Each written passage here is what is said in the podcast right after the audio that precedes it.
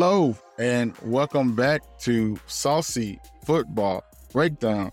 I am your host, Michael. In today's episode, I'm going to focus in on the Brazilian superstar Neymar and his current situation at Paris Saint Germain, or as many of you guys know it, PSG. So let's just dive right in.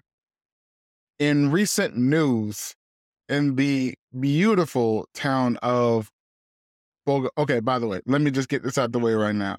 I am going to butcher some of these French pronunciations, and I mean no disrespect whatsoever. But I feel like by trying to pronounce them in the proper way, I sound stupid. So I'm just going to try and just say the names of these places and these teams. Like I know Paris Saint Germain is probably pronounced Paris Saint Germain, but Saint Germain is what it reads like to me. That's what I'm to say. And so let me get back into it.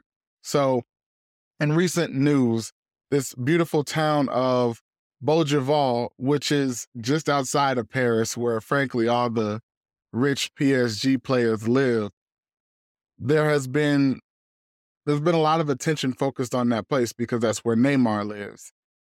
And this town is a very famous little French town. It was once home to famous artists and, and musicians of like world renown. And like I said, currently that's where Neymar lives. Now, despite the beautiful surroundings at this town called Bougival and Neymar's house, all is not well. You have fans coming to Neymar's house, standing outside of his house, like protesting and crap. So it's it's not a good look right now. They PSG had to send some security to like patrol Neymar's property and make sure people stayed back. And obviously they had to protect Neymar. So it's not good. Tensions have been simmering between Neymar and the fans. I don't think it's just like the fans don't like Neymar. I think Neymar's kind of done with those PSG fans too because I, I made a previous episode about does PSG even have fans? But when I wrote that episode, I clearly was mistaken because they have what people consider ultras. And if you don't know what ultras are, they're like, they go out of their way to preserve the idea of what the team is in their minds. And so PSG has this big, giant group of ultra fans, and they can't stand Neymar. In fact, Neymar can't stand him either.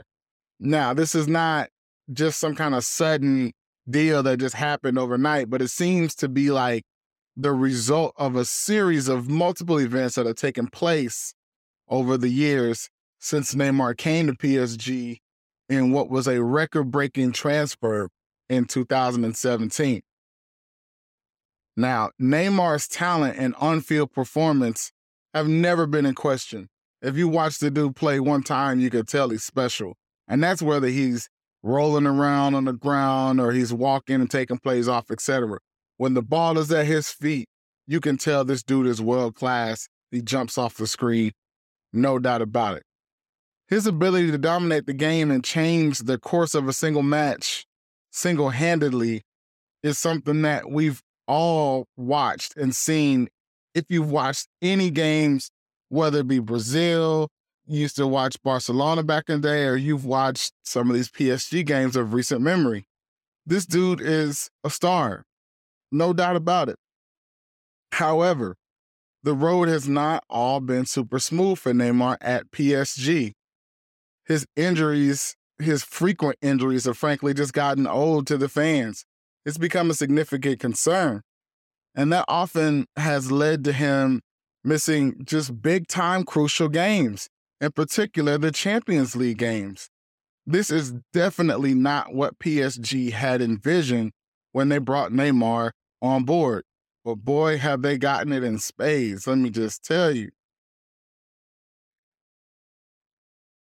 And there have been concerns about Neymar's off the field activities, whether that's him gambling, throwing these, getting these gambling sponsorships, leaving the team to go celebrate his sister's birthday.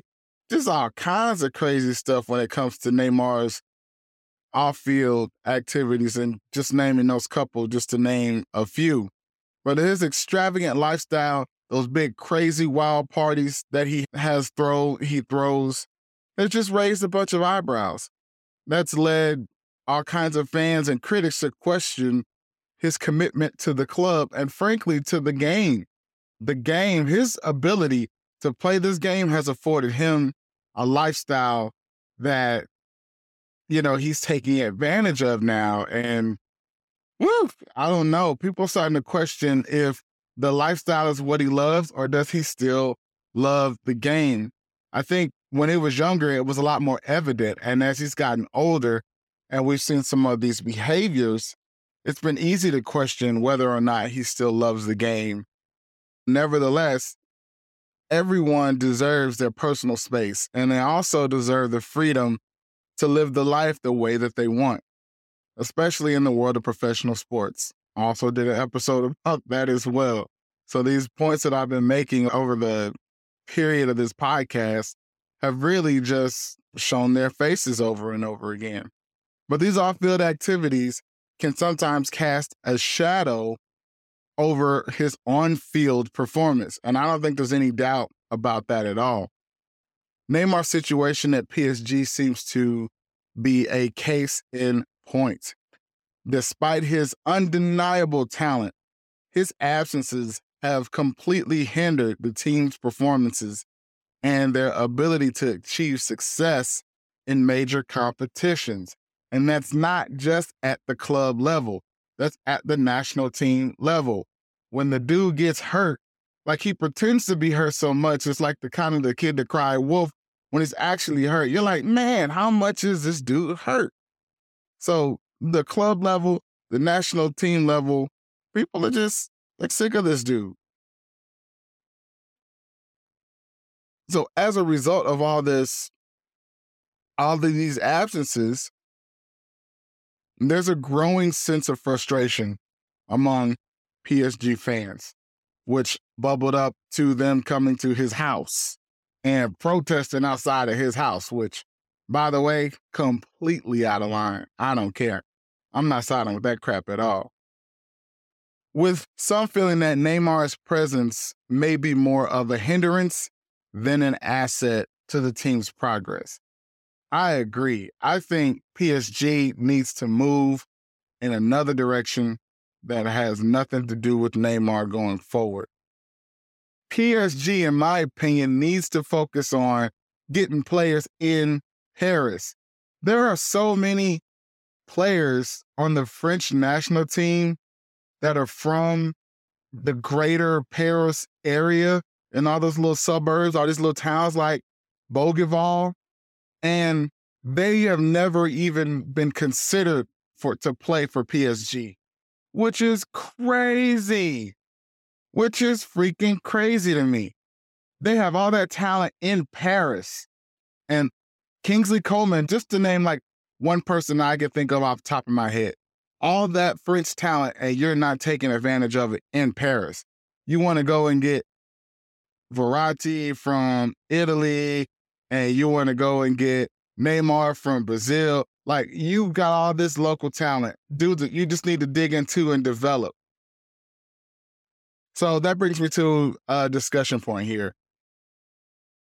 In the world of professional sports, the impact of injuries on a player's career is significant.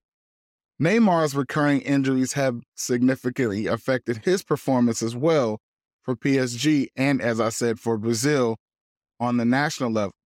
And we can't help but wonder what implications this has for his career and for the success of any team that he's going to play for in the future.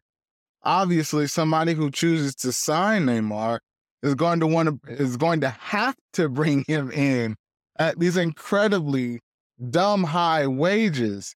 And with those dumb high wages are going to come these absences because both of those, when dealing with Neymar, are inevitabilities.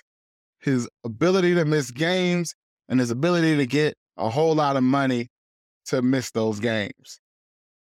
Discussion point number two. Another point to consider is the balance between on field performance and off field distractions. Where is that fine line? Where do you, as a fan of a player, get to say certain things about a person's life? Just because Neymar likes to party doesn't mean he can't be good at his job. Neymar's off field activities have sometimes overshadowed his footballing abilities, and I don't think that's out of bounds. But this also begs the question though how can a professional athlete maintain a balance between their personal lives and their responsibilities as a player? And I don't think that's that difficult of a question to answer. The answer to that is be a professional, period. At my job, I'm required to be a professional. At your job, you're required to be a professional. At Neymar's job, he should be required to be a professional you can still have fun and make sure you're doing what you need to do. But sometimes people with an otherworldly ability to be able to do a certain thing can take that ability for granted and not focus in on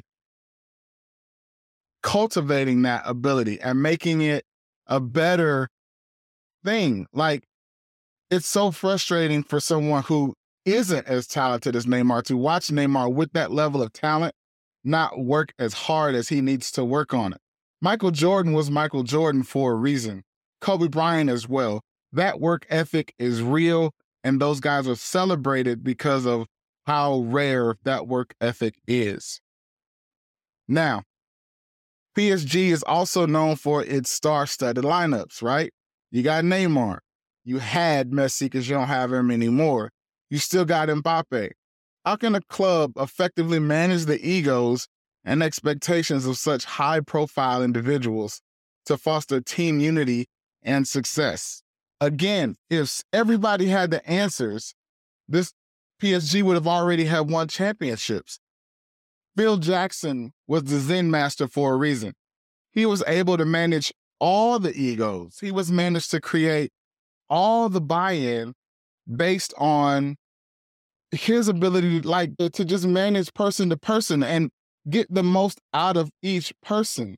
He was able to manage Dennis Rodman, Scottie Pippen, Steve Kerr, Michael Jordan. Like those are all different personalities with different motivations and different things that drive them. And Phil Jackson's ability to get the most out of them on game day, that is what makes that man an 11 time NBA champion. That's the kind of thing I'm talking about. I don't know of a manager in soccer that exists in a way that manages things like a Phil. I think the closest thing might be Ancelotti because people look at Ancelotti all the time and say, what does he actually do?